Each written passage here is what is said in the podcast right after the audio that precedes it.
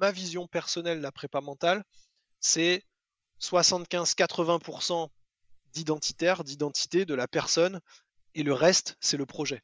C'est-à-dire qu'avant de pouvoir travailler sur n'importe quel projet, il faut d'abord travailler sur la personne.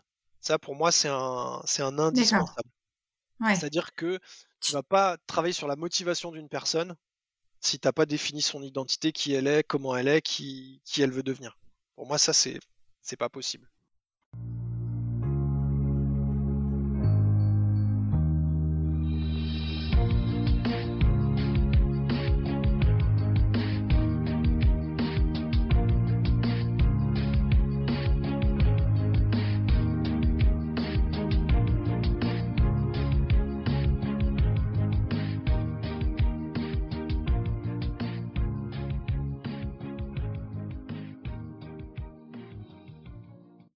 Bienvenue dans cette quatrième saison du podcast Secret de Polichinelle. Nous continuerons de soulever les tabous inconscients et les préjugés qui ont la vie dure à travers des conversations stimulantes et enrichissantes, en évoquant aussi bien nos choix de vie professionnels que personnels. Bonne écoute.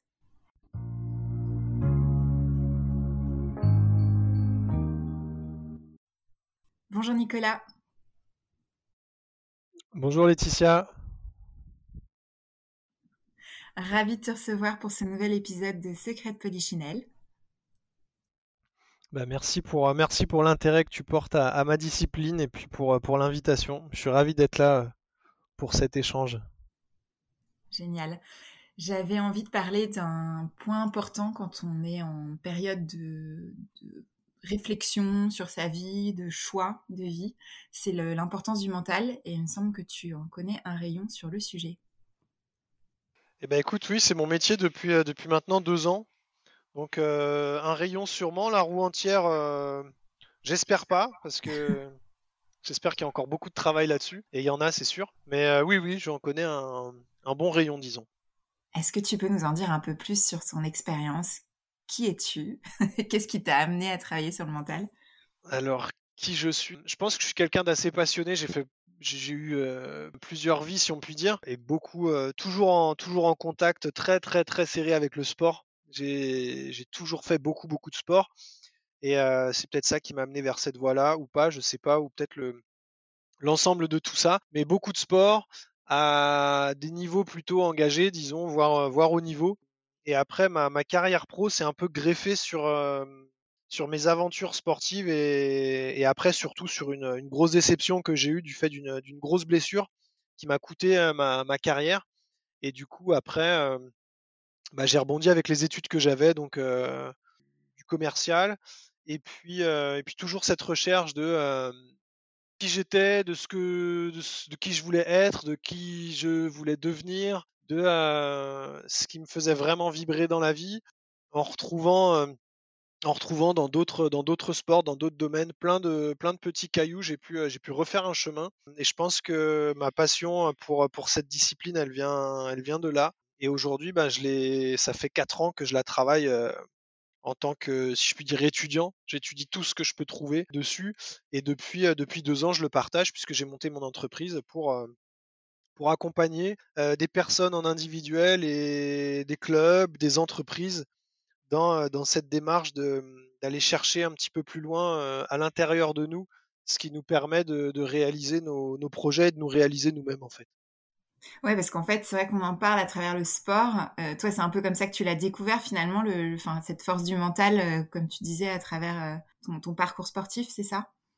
À l'époque où où je faisais du sport à, haut niveau, le, mental pour, euh, pour les entraîneurs qu'on avait, qui sont des, purs produits des années 70, 80, 90, c'était euh, un peu sois fort et tais-toi, euh, c'est normal que tu pleures, c'est normal que tu aies mal, continue, force, montre-nous que tu as un bon mental, c'est montre-nous que quoi qu'il arrive, même si tu pisses le sang, tu finis ton match. C'était ça, avoir un bon mental. Or, or je, je, suis complètement contre cette, cette version-là, dans le sens où, euh, où, en fait, plus tu, plus tu te connais, plus tu as défini ton identité, plus tu sais qui tu es, plus tu sais qui euh, tu, tu, souhaites devenir et ce que tu souhaites entreprendre, plus tu es en capacité de t'écouter et de négocier avec toi-même et de trouver les, bonnes solutions plus, les plus adaptées à la situation. Et en fait, je pense que souvent, hein, même si, si, tu parles avec des gens euh, qui vont regarder notamment, je sais pas, un match, un sport, un truc à la télé, ils vont dire oh, il a un bon mental, t'as vu, euh, il s'est cassé la jambe, mais, euh, mais il a quand même fini son marathon. Ouais. Et alors oui, ça peut faire partie du, comment du package, mais, euh, mais on est très loin de, de ce qu'est le mental en réalité. Quoi. C'est, un, c'est un domaine extrêmement vaste. C'est un peu comme la cuisine. On peut pas dire que quelqu'un est, est bon cuisinier juste sur un plat. C'est beaucoup plus, beaucoup plus large que ça. Et c'est vrai qu'on l'a longtemps délaissé ou comme tu dis, on l'a compris d'une manière qui était peut-être pas la, la, plus appropriée, la plus pertinente. On en parle de plus en plus avec ces histoires de santé mentale, avec l'après-confinement aussi. Toi, finalement, tu n'accompagnes pas que des sportifs, tu disais, c'est aussi des personnes, des, enfin, des personnes qui sont en entreprise, euh, qui peuvent être. Euh, tu as différents profils que tu accompagnes? Alors, complètement. Et même aujourd'hui, euh, je dirais que les sportifs, ça représente moins de 50% de mon activité. Après, j'ai, quand même des demandes, donc c'est, toujours autour de ça. Le but premier, c'est d'accompagner des, des personnes vraiment souhaitent qui ont envie de, qui ont envie de développer soit leur, performance au sens, euh, disons, sportif du terme ou euh, le, le, côté la gagne. Après, euh, soit leur performance au sens donner le meilleur de soi-même. Et, et, ça, donner le meilleur de soi-même, tu peux le faire dans tous les domaines de la vie. Donc, j'ai accompagné une, une, petite fille de, de 6 ans comme une dame qui avait 87 ans. Et entre ça, entre, entre ces deux extrêmes-là, j'ai euh, des sportifs, des gens qui bossent en entreprise. J'ai travaillé avec, euh, je travaille avec des agences immobilières, des équipes, des clubs, une chanteuse, un explorateur. Enfin, j'ai vraiment. Euh, des profils Il y, a vraiment beaucoup de domaines, ouais. ouais, ouais. C'est hyper, vraiment hyper intéressant. Et alors, du coup, on se demande qu'est-ce qu'une personne de 87 ans peut venir chercher justement chez un préparateur mental? Ce, ce cas concret, c'est quelqu'un qui est, qui est très malade, D'accord. Là, ça fait, ça fait un an, ça fait un peu plus d'un an que je l'ai suivi et qui vivait très mal le fait d'être malade. C'est très bizarre comme, mmh. comme, situation. Et c'était pas de la, c'était pas de la psychopathologie. Enfin, il n'y avait pas forcément besoin de voir un psychologue. C'était juste d'essayer de trouver des, des méthodes qui lui permettent de, comment dire, de, de d'accepter un petit peu pour les autres sa maladie, dans le sens où ce qui lui, ce qui la dérangeait, c'était la façon dont elle pouvait gérer le contact avec euh, sa famille, ses enfants, ses petits-enfants, et un peu gérer le, ce dialogue en fait de dire ben voilà moi j'ai 87 ans j'ai fait ma vie euh, vous venez me voir mais euh, quand vous venez me voir comment je dois être qui je dois être? Est-ce que je dois mmh. être la mamie fataliste qui et je l'ai connue par mon arrière-grand-mère qui te dit tu vois tu vas la voir tu passes l'après-midi du dimanche avec elle alors que tu aurais pu faire un foot euh, et, toi, tu as 10 ans et pendant euh, toute l'après-midi, tu entends Oh, j'ai hâte de mourir, que Dieu vienne me chercher, etc. Cette grand-mère-là, de par la préparation mentale, quelque part, elle a décidé d'être euh, la mamie qui transmet, de raconter des histoires et, que ses petits-enfants, quand ils venaient la voir ou ses enfants, bah, ils viennent pas s'asseoir sur le bord du lit dans la chambre à regarder la télé dans le coin là-haut en attendant que les parents aient discuté et puis de partir au plus vite. quoi. Et en fait, c'était un peu cette recherche d'identité et c'est c'est très particulier parce qu'à 87 ans, avoir la maturité de, euh, de chercher à, transmettre un message plutôt que, que de se dire bon bah de toute façon moi c'est un peu fini. Euh. c'était voilà, c'était vraiment très intéressant toute cette toute cette recherche d'identité de fin de vie et à la fois aussi euh, comment être ok avec le fait d'annoncer les choses. Mais du coup d'être d'être la grand-mère qui montre que bah, il y, a, y, a, une vie, il y a eu une vie, il y a une vie, il y aura, euh, il y aura de l'après. Mais là, tout de suite, on est ensemble. Là, tout de suite, on peut, on peut échanger. Là, tout de suite, je peux, je peux vous raconter une histoire. Je peux, peux faire. Je trouve ça génial qu'elle ait eu comme ça l'envie, l'initiative de faire ça, parce que c'est vrai que souvent, euh, passer un certain âge, ça peut être compliqué. Et euh, c'est top. Ah bah c'est exceptionnel. Hein. je pense pas que j'en aurais beaucoup, mais honnêtement, euh, après ça s'est fait euh, assez particulièrement en, en contact, mise en contact un peu particulière. J'ai dit aux gens qui m'ont mis en contact avec elle, écoutez, moi je veux discuter avec elle, on verra ce, qu'il en sort. Il faut, vraiment qu'il y ait un feeling, quitte à présenter lui peut-être aussi un sophrologue ou quelqu'un d'autre pour qu'elle puisse choisir avec qui elle a envie de, parler de ça. Euh, et, en fait, on, s'est vu, on en a discuté, et, euh, en fait, en parlant, ben, ouais, j'ai rencontré quelqu'un qui avait vraiment euh, cette envie de, ouais, de transmettre les belles choses, d'être vraiment la, la personne, enfin qu'elle souhaitait être, c'est très bizarre de dire ça, mais mais de pas être celle qui qui fait subir quelque chose aux autres, quoi. Ah ouais, ça donnera envie d'en avoir plein les EHPAD en fait, des gens comme toi. Pour, faut avoir envie bah, aussi, hein, c'est sûr, mais c'est vrai que ça doit manquer, je pense. Ouais. Après, c'est une démarche très personnelle. Il y a, Je mmh. pense qu'il y a aussi beaucoup de gens qui n'ont pas envie d'investir là-dedans. Maintenant, c'est un, je trouve que c'est un bon moment pour investir sur, sur la transmission, de, de, faire ça. Maintenant, voilà, après, chacun, chacun est libre de penser, au même titre que il y, a des, y a des gens qui, qui auraient beaucoup d'argent et qui gagneraient à faire ça, vont pas le faire mmh par, parce que par pour une raison qui est la leur et, que, que, je respecte, mais qui se privent de développer certaines, certaines capacités cognitives, mentales dans leur, dans leur quotidien ou dans leur, dans leur recherche de performance. Quoi. Justement, est-ce que tu as des exemples? Alors, je pense plutôt, enfin, parmi les gens qui écoutent, euh, à des actifs, hein, des personnes qui sont, euh, cadres ou autres en entreprise, euh, qui ont souvent la tête dans le guidon. Et qu'est-ce que ça peut apporter justement d'avoir un, un, préparateur mental Est-ce que ça se rapproche d'un coach du coup? Enfin, comment est-ce que tu qualifierais ça? En fait, c'est c'est un peu la question qui revient souvent. C'est ok, tu fais quoi dans la vie? C'est très compliqué. En tout cas, enfin c'est assez compliqué d'expliquer à une personne ce qu'est un préparateur mental parce qu'il y a autant de définitions que de gens qui ont écrit des bouquins là-dessus, que de gens qui sont préparateurs mentaux. Et en fait, c'est un. Disons que c'est une discipline qui va regrouper énormément de, techniques qu'on peut aborder. On va avoir de l'hypnose, de l'auto-hypnose, on va avoir des notions de sophro, on va avoir des notions de vraiment de méditation, de techniques de respiration. Après, le, prépa, le mental, le préparateur mental, il va vraiment se, moi, je suis tout le temps en veille informationnelle, je suis tout le temps sur des études d'écrits ou de bouquins ou de gens qui ont travaillé sur toutes les techniques qui peuvent être utiles. Et après, disons que c'est vraiment la. Oui, considérer que c'est un coach. Et c'est qu'est-ce que cette personne-là, à ce moment-là, va pouvoir apporter? C'est plus un.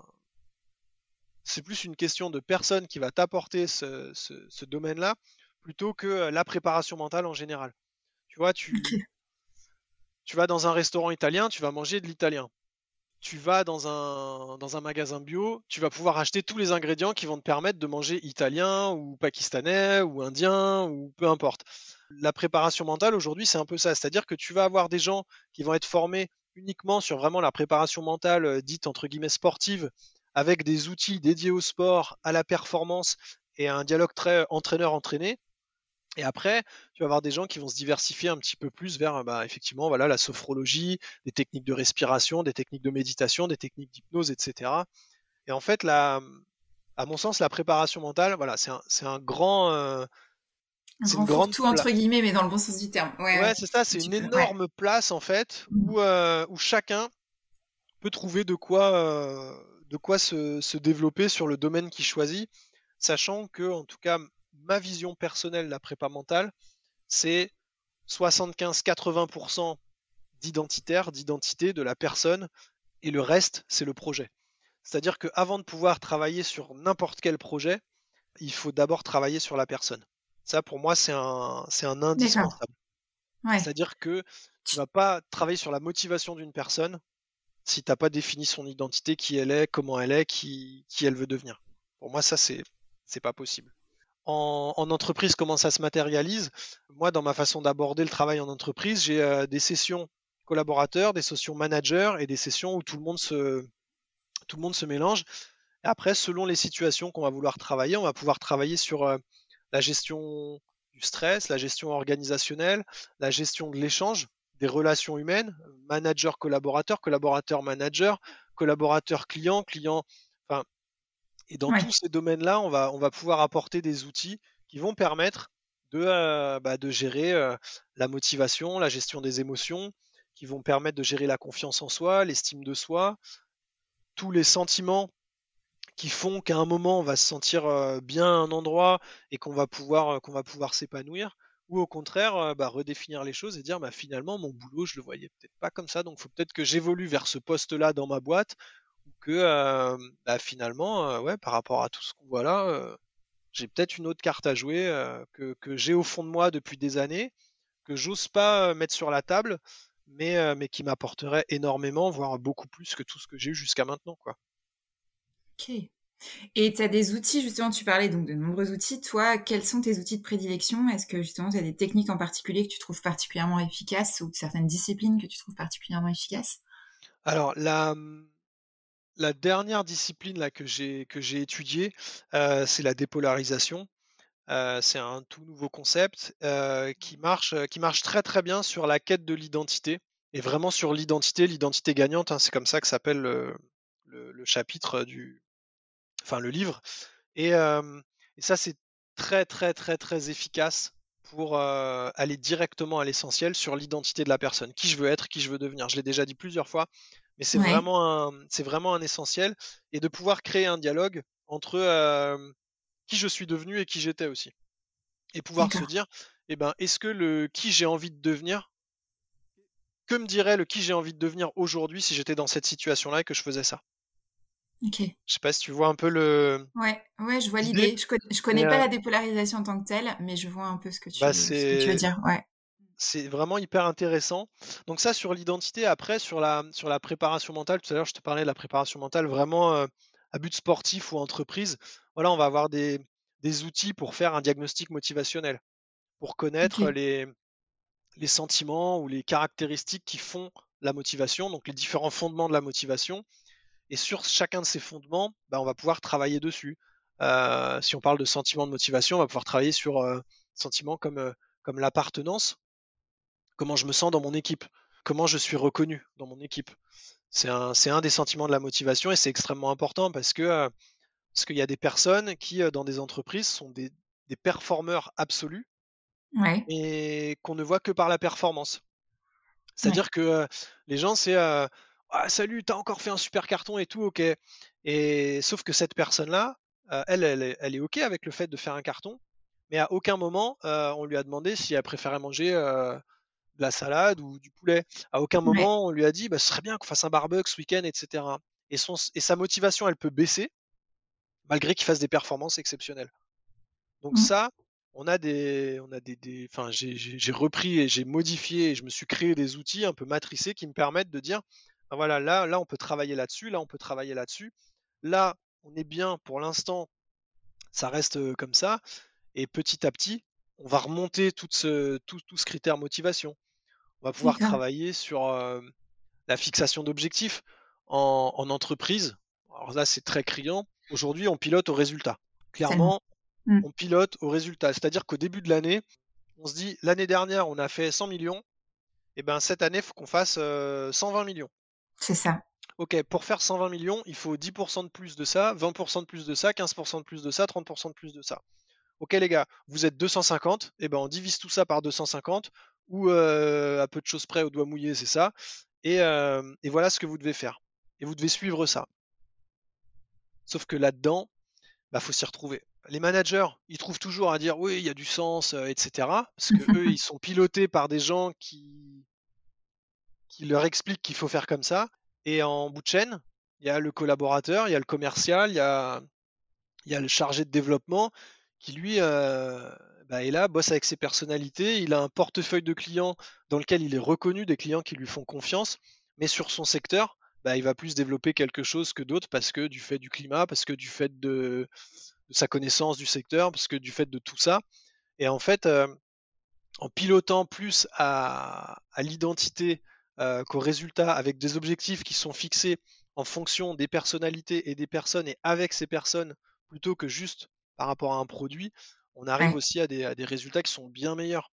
Mais ça, c'est extrêmement compliqué aujourd'hui à, à, faire entendre. Ouais, bah, c'est vrai. Ouais, je vois très bien ce que tu veux dire. Alors après, pour avoir connu le management à l'anglo-saxonne et le management à la française, complètement différent. Ah bah, on, a du retard. Et voilà, on a, beaucoup, beaucoup, beaucoup de retard. Et c'est vrai que c'est bien dommage. Enfin, euh, même quand on essaye de le faire en middle manager, euh, tu vois, d'essayer de prendre en compte la personnalité des uns des autres, que de faire en sorte qu'ils s'épanouissent. Bah ouais, parfois on est rattrapé par, par les exigences au-dessus, ouais, effectivement. Bah, mm. Puis en plus aujourd'hui en, en France, être manager, c'est une récompense.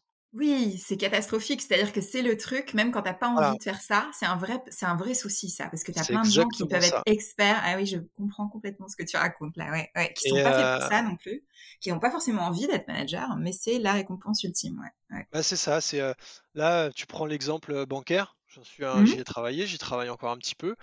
Tu commences, tu es, je sais pas, conseiller d'accueil, après tu es conseiller particulier, après tu es conseiller privé, après tu es responsable d'agence ou conseiller professionnel. Après, on te fait passer un diplôme, tu deviens directeur d'agence adjoint et après tu deviens directeur d'agence.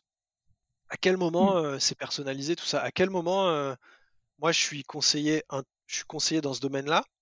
Je vais faire une école à côté pendant trois ans, je vais faire une école de management justement pour devenir manager, et on va me dire ah non, bah, tu comprends, lui il a été comme si avant, donc c'est lui qui va devenir manager, sauf que le mec il a aucune compétence en management, mais c'était un excellent conseiller. Et le gars qui a fait trois ans d'études en management, qui est carré, qui sait exactement ce qu'il faudrait faire pour développer le, business, et eh ben lui, ça va être le vilain petit canard, et il faudra qu'il change de boîte pour, pour évoluer. Et, ça, et ça c'est vraiment triste parce qu'on a une fuite énorme dans les mmh. grandes entreprises des collaborateurs à cause de ça.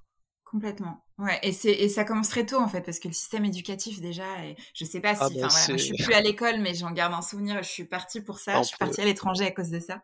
Je oui, passer des heures. Voilà, c'est ça. Hein, tellement formaté dès le départ. Si tu fais pas cette déconstruction là, si tu choisis pas les chemins de traverse, et encore, euh, tu as plein d'obstacles qui t'attendent. Ouais. L'école, elle est faite pour faire des, des bons, euh, des gens disciplinés qui écoutent et qui, qui suivent ce qu'on leur dit, euh, des bons Ouais, c'est l'école aujourd'hui en France, elle n'est pas faite pour, euh, pour le rêve américain, quoi. Elle n'est pas faite pour que tu montes ta boîte, que tu que tu t'épanouisses vraiment dans un domaine qui t'est qui t'est propre, que tu prennes des risques, que tu aies envie de d'extraordinaire. Là, euh, je pense dans dans les auditeurs, il y en a peut-être énormément qui vont se dire mais oui, moi depuis que je suis tout petit, j'ai envie de je sais pas, j'ai envie de, faire un truc qui est palpable. Même, même des choses des fois qui autant euh, demain quelqu'un qui a 55 ans et dit j'ai envie d'être astronaute, ah, ça risque d'être un peu compliqué. Mais il y a des gens, euh, il y a des gens à 40 ans qui disent, euh, moi mon rêve c'est d'ouvrir un restaurant. Mais aujourd'hui euh, j'ai un crédit, j'ai ma maison, j'ai les enfants, j'ai tout ça. ouvrir un resto c'est compliqué. En fait, c'est compliqué si d'aujourd'hui à dans 24 heures, tu es devant le restaurant mais toute la construction, tout le schéma qui va venir pour préparer ça, qui va prendre un an, deux ans, trois ans, qui va te permettre de te former à l'entrepreneuriat, qui va te permettre de te former en cuisine, qui va te permettre de tout ça, fait que dans deux ou trois ans, si tu as bien fixé les choses, bah, ton restaurant il est ouvert et il tourne. Et en fait, aujourd'hui, on, on nous éduque pas à ça. Complètement. Et tu fais une transition parfaite, parce que j'allais ah te bah, dire justement, on est de plus en plus nombreux à se poser des questions, à parfois avoir envie de, de changer, de sortir de ce salariat, mais, euh, mais à avoir toutes ces peurs un peu limitantes euh, dont tu viens de parler, souvent la peur financière notamment. Et donc justement, la préparation mentale a son rôle à jouer à ce moment-là, j'imagine aussi. Tu accompagnes aussi des gens qui sont en reconversion, en réflexion euh, pour changer de... Ouais. Bah, J'ai eu il y a il y a quelques, bah, ça doit faire un an et demi ou deux, un, jeune homme qui, euh, enfin un jeune homme, oui, je me considère aussi comme un jeune homme, on a à peu près le même âge, donc c'est très bien, qui avait un très bon poste dans la com sur les réseaux sociaux.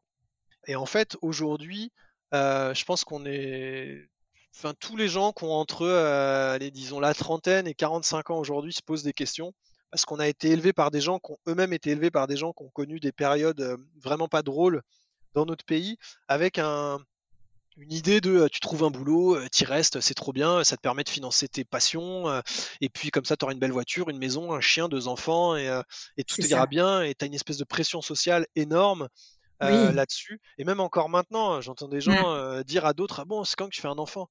Bah, mmh. En fait, c'est pas ton problème. Enfin, je veux dire, si, si peut-être qu'il a pas envie d'en avoir, peut-être que, peut-être, je sais pas. Enfin, quoi qu'il arrive, ça, ça, te regarde pas en fait. Et et je pense que le, tu vois, cette personne, à un moment, elle s'est dit pourquoi je fais ce job? Et, en fait, si tu as un pourquoi solide, le comment vient, vient très vite. Et en fait, le pourquoi, pourquoi je travaille dans la com, pourquoi je bosse pour une société qui, d'un point de vue politique, me convient pas, qui, d'un point de vue écologique, me convient pas, qui, d'un point de vue idée, me convient pas, mais par contre, me permet bah, d'avoir les moyens de faire tout ce que j'ai envie de faire mais qui me laisse en fin de journée un goût amer. Parce que je me mmh. dis que quelque part, je, suis un peu schizophrène dans le sens où la journée, je fais un boulot que j'aime pas, mais en sortant, ça me permet de faire ce que j'aime.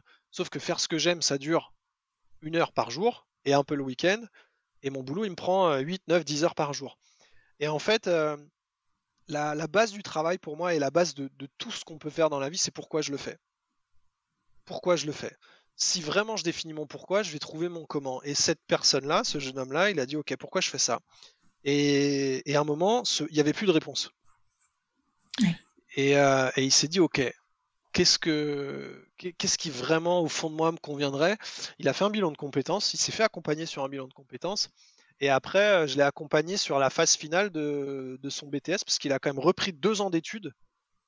il, a arrêté, il a arrêté ce boulot-là. Euh, il a eu la chance d'avoir une rupture conventionnelle, ce qui n'est pas donné à eh tout le monde aujourd'hui. Oui, parce qu'il faut aussi pouvoir le faire, ouais. Mm. Ça, c'est vraiment un cadeau. Et il a pu pendant deux ans ben, faire son BTS, bosser comme un fou, avoir son BTS. moi, je l'ai accompagné sur toute la partie BTS euh, et, diplôme, parce que se remettre dans les études 10-15 euh, ans après avoir passé ses examens, c'est pas forcément facile. Et il a réussi, et aujourd'hui, il est hyper épanoui, il s'éclate dans ce qu'il fait, et il fait vraiment ce qui. Voilà, il est à sa place. Il fait quoi du coup? J'ai loupé peut-être un épisode. Il, est diététicien. Diététicien, d'accord. Ouais. Il est passé de la com à la diète en divisant son salaire par euh, une fois et demie, peut-être même deux fois. Et, ouais, et c'est souvent là que ça coince, en fait, ouais. le sujet financier. Après, c'est le prix à payer. C'est-à-dire que, euh, encore une fois, quand tu, quand tu retravailles sur, euh, sur la, la quête d'identité, quels sont les, les, inconvénients à réussir dans ce que tu aimes faire? C'est hyper important de se poser la question. Et ça, quelque part, c'est le prix à payer. C'est-à-dire que l'inconvénient, ouais, je vais gagner moins. Par contre, je vais passer 10 heures par jour à m'éclater. Alors, est-ce que euh, j'habite dans plus petit Est-ce que j'achète des fringues d'occasion et, et en fait, je mhm. vais devoir trouver plein de subterfuges hyper sympas, je vais devoir trouver des techniques, je vais devoir échanger, je vais devoir. en fait, on se rend compte que finalement, ce prix à payer, euh, c'est que du positif parce que, euh, parce que je vais devoir mettre en place plein de schémas mentaux et de ressources pour pouvoir m'adapter. Et en fait, c'est ça ce que j'ai envie dans ma vie. J'allais dire, tu vois, gagner de l'argent. Aujourd'hui, euh, tu as envie de gagner plus.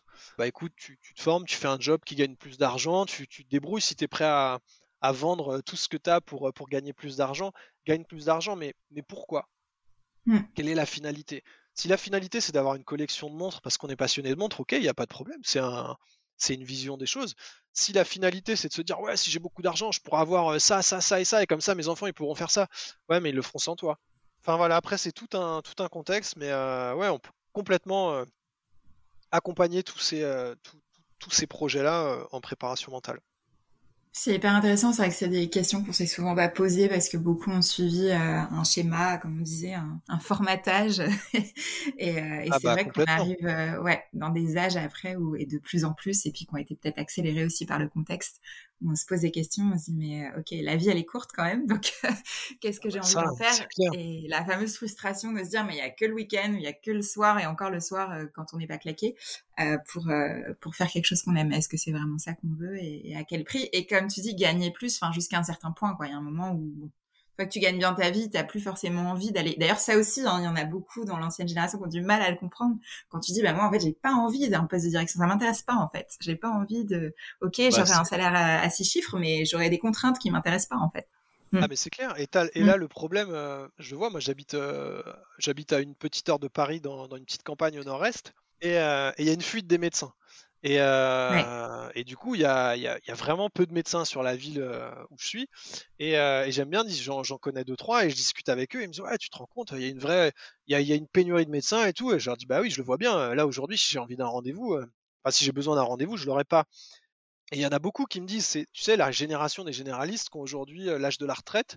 Oui. Ils s'arrêtent pas parce qu'ils sont généralistes par passion, parce que c'est des médecins de campagne, parce que c'est des gars quand même extraordinaires qui ont donné leur vie 15 heures par jour 6 heures, 6 jours sur 7 pendant toute leur vie à, leur secteur en fait. Et aujourd'hui, ils ne conçoivent pas que des jeunes médecins euh, qui se projettent dans, leur carrière disent mais moi attends moi je travaille à l'hôpital euh, je fais mes 35 heures et après euh, je vais faire du surf je vais j'ai une autre vie. Et en fait oui on a une pénurie de médecins mais pas parce que juste parce que aussi c'est on est une génération qui a envie de vivre euh, et, le 140 KE annuel du médecin euh, proche de la retraite moyen, il n'intéresse pas forcément les nouveaux médecins. Oui, il y a un vrai changement de prisme. Et toi, tu l'observes dans les personnes qui viennent te voir euh, depuis que tu es sur ce créneau-là? Enfin, tu observes des changements dans la façon d'aborder? Tu, tu, J'imagine que tu remarques aussi cette quête de sens qui est de plus en plus fréquente, peut-être aussi?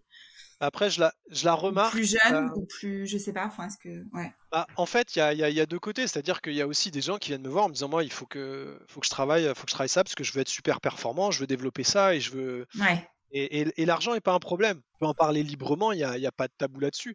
Et à côté de ça, j'ai aussi des gens qui sont de magnifiques projets qui me disent, mais moi, moi c'est la simplicité qui m'intéresse. Moi, c'est de pouvoir euh, bah, financer ma prochaine expédition. Et quand je rentre, euh, je vends quelques photos, euh, je vends un film, je vends des conférences, et, dès que j'ai récupéré assez d'argent, bah, je, retourne voir mes partenaires et puis je monte une nouvelle expédition. Et à la fois, il y a des gens, c'est, tu vois, bah, je parle je parlais de l'immobilier tout à l'heure, un indépendant qui travaille pour une agence dans l'immobilier aujourd'hui, clairement, il ne fait pas ce métier-là pour gagner 1200 euros à la fin du mois. Il va chercher à être le plus performant possible quand il doit être performant. C'est-à-dire que quand, il est au boulot, quand il est dans une phase de négociation, il faut que son pitch il soit parfait, il faut que sa présentation soit parfaite et, euh, et il faut qu'il apporte la valeur ajoutée qui fera que les gens vont choisir lui plutôt que les 25 autres du secteur il y a de tout partout. Après, il y a une vraie quête de sens. Et il y a une vraie quête de, sens dans, la, dans sa définition pure, c'est-à-dire que j'ai vu des managers arriver dans des bureaux en disant mais vous savez le sens de votre travail c'est ça. Ben non en fait mais moi je moi je, pense pas comme vous euh, et mon mmh. travail je le fais très bien. C'est des, tu vois le collaborateur qui est en face il entend ça d'un n plus 2 n plus 3. Le collaborateur il est, il est parfait sur toutes les lignes et, euh, et son n plus 2 ou n plus 3 lui dit vous savez le sens de votre travail c'est ça. Euh, pour vous, c'est ça. Vous, c'est ce mmh. qui vous permet aujourd'hui de driver toutes ces équipes-là, euh, d'avoir le management que vous souhaitez faire. Mais moi, aujourd'hui, le sens de mon boulot, c'est pas ça, c'est d'accompagner le projet de mes clients. Et c'est d'être vraiment au plus proche d'eux. Et si, euh, et si je dois faire moins de cette ligne-là pour faire plus de cette ligne-là, parce qu'à ce moment-là, les clients ont besoin de ça, ben, moi, c'est comme ça que je vais travailler. Et le sens profond pour moi de mon boulot, il est là. Et c'est ce qui me satisfait, c'est qui fait que tous les matins, je viens avec le smile au boulot. Euh, et, cette quête de sens, aujourd'hui, elle permet à beaucoup de gens de se réorienter. Et malheureusement, il y en a beaucoup qui, s'enferment un peu dans euh, bah, ma maison, mon crédit, mes eh enfants. Euh, et ça, là, il y a un vrai. alors après, il y a des sujets pathologiques et là, c'est plus du ressort, c'est vraiment de la psychologie clinique quand c'est vraiment. Comment tu arrives euh à justement savoir, euh, tu vois, la limite entre les deux? Enfin, justement, parce que tu as des gens où ça relève de pathologie, comme tu dis, et qui peuvent avoir besoin d'autres choses. En fait, ouais, c'est très très complexe à, mmh. gérer cette limite. Après, tu sens que euh, quand, tu, quand tu travailles, alors moi, généralement, enfin, même à chaque fois, j'ai un gros entretien sur le, dans mes suivis. Le premier entretien, il dure une heure, une heure et demie, et c'est de la découverte. C'est-à-dire que euh, je vais poser énormément de questions pour savoir euh, qui j'ai en face de moi, qui est cette personne qui veut travailler, avec qui euh, je vais travailler, ou qui veut travailler avec moi, ou qui veut me connaître pour peut-être après travailler avec moi.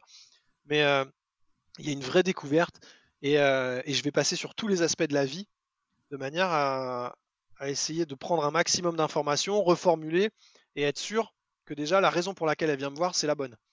et parfois, dans ce questionnaire-là, il y, a des, y a des choses qui sortent. Alors, quand c'est de, tu vois, un, un blocage lié à, une émotion ou un, ou à un passif qu'on peut lever avec, avec certaines techniques, bah écoute, si on arrive à les lever ou qu'on arrive à les, à les creuser un petit peu, à les crocheter comme ça rapidement, ok, c'est bon, on peut avancer.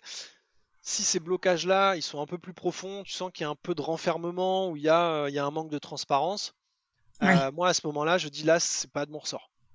Si, mmh. euh, si on peut pas parler de ça, moi, je, peux, ouais. je peux pas faire mon mmh. boulot derrière. Si tu me montres mmh pas euh, les fondations de ta maison, je peux pas travailler sur la, la réfection de ta toiture.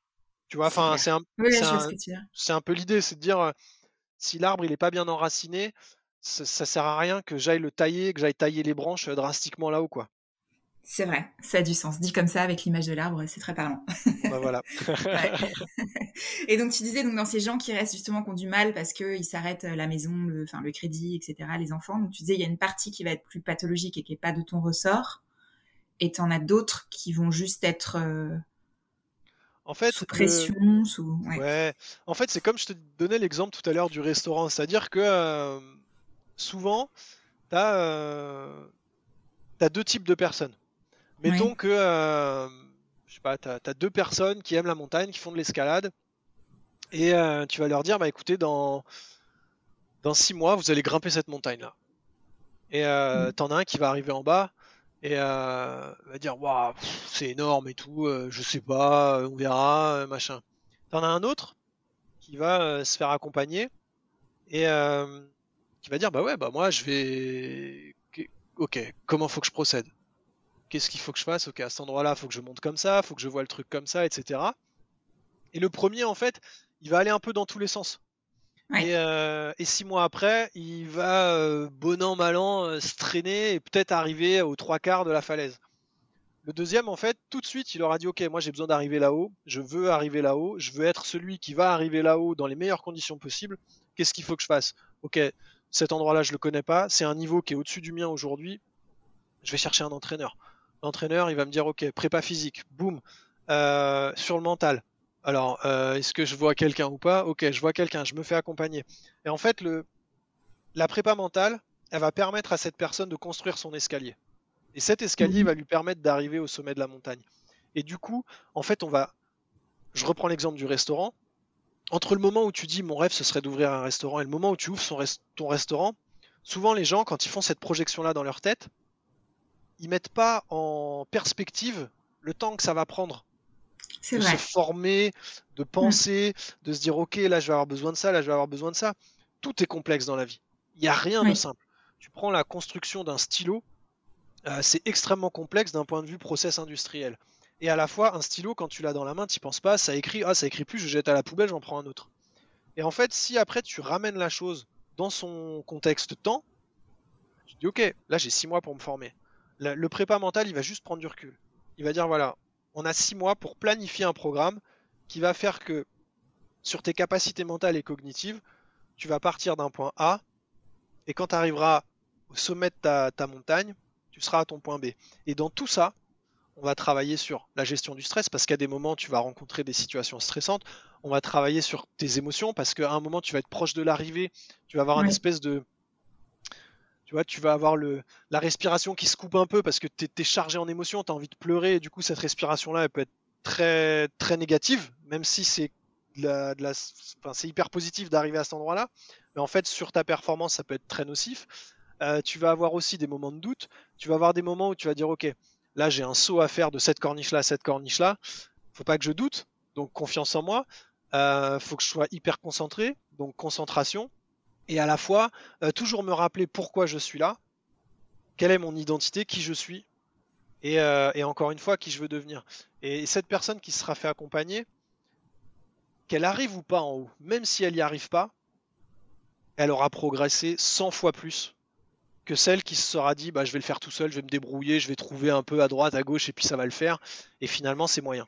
Euh, si on veut te contacter, as un... bon, je remettrai en description, tu as un compte Instagram, tu as un site, tu as d'autres euh, ressources que tu... Alors, j'ai un, site internet qui, euh, depuis un an et demi, est en construction. Parce que, en fait, on me crie souvent les gens qui font de la com et tout, ils me disent Mais Nico, qu'est-ce que t'attends et tout? Je dis Bah ouais, mais quand je fais de la préparation mentale, je fais pas de la com. Eh Donc, je peux pas tout faire. Insta, c'est top. Insta, c'est vraiment le, canal que, j'utilise le plus.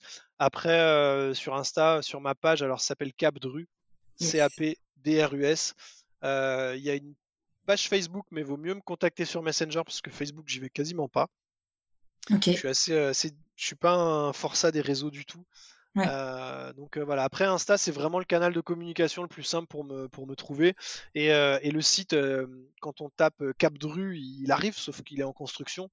Mais quand il, devrait arriver d'ici d'ici le printemps ou début de l'été, terminé. Et là, il y aura il y aura tout, il y aura un peu la voilà ma politique, la façon dont je travaille, quelques témoignages d'ambassadeurs et, ce qu'il est possible de faire en tant que particulier, professionnel, entreprise, etc. Top. Mais bah, je remettrai tout ça en description. Merci beaucoup, Nicolas.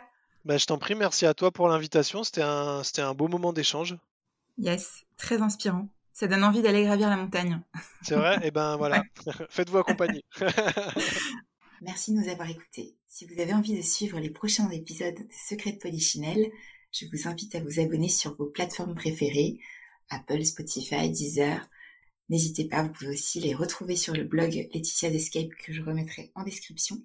Et puis si vous avez des suggestions, des commentaires, des partages, vous pouvez bien sûr me contacter directement sur mon pseudo Instagram qui est indiqué en description ou également euh, via l'adresse email secretpolichinelle.com.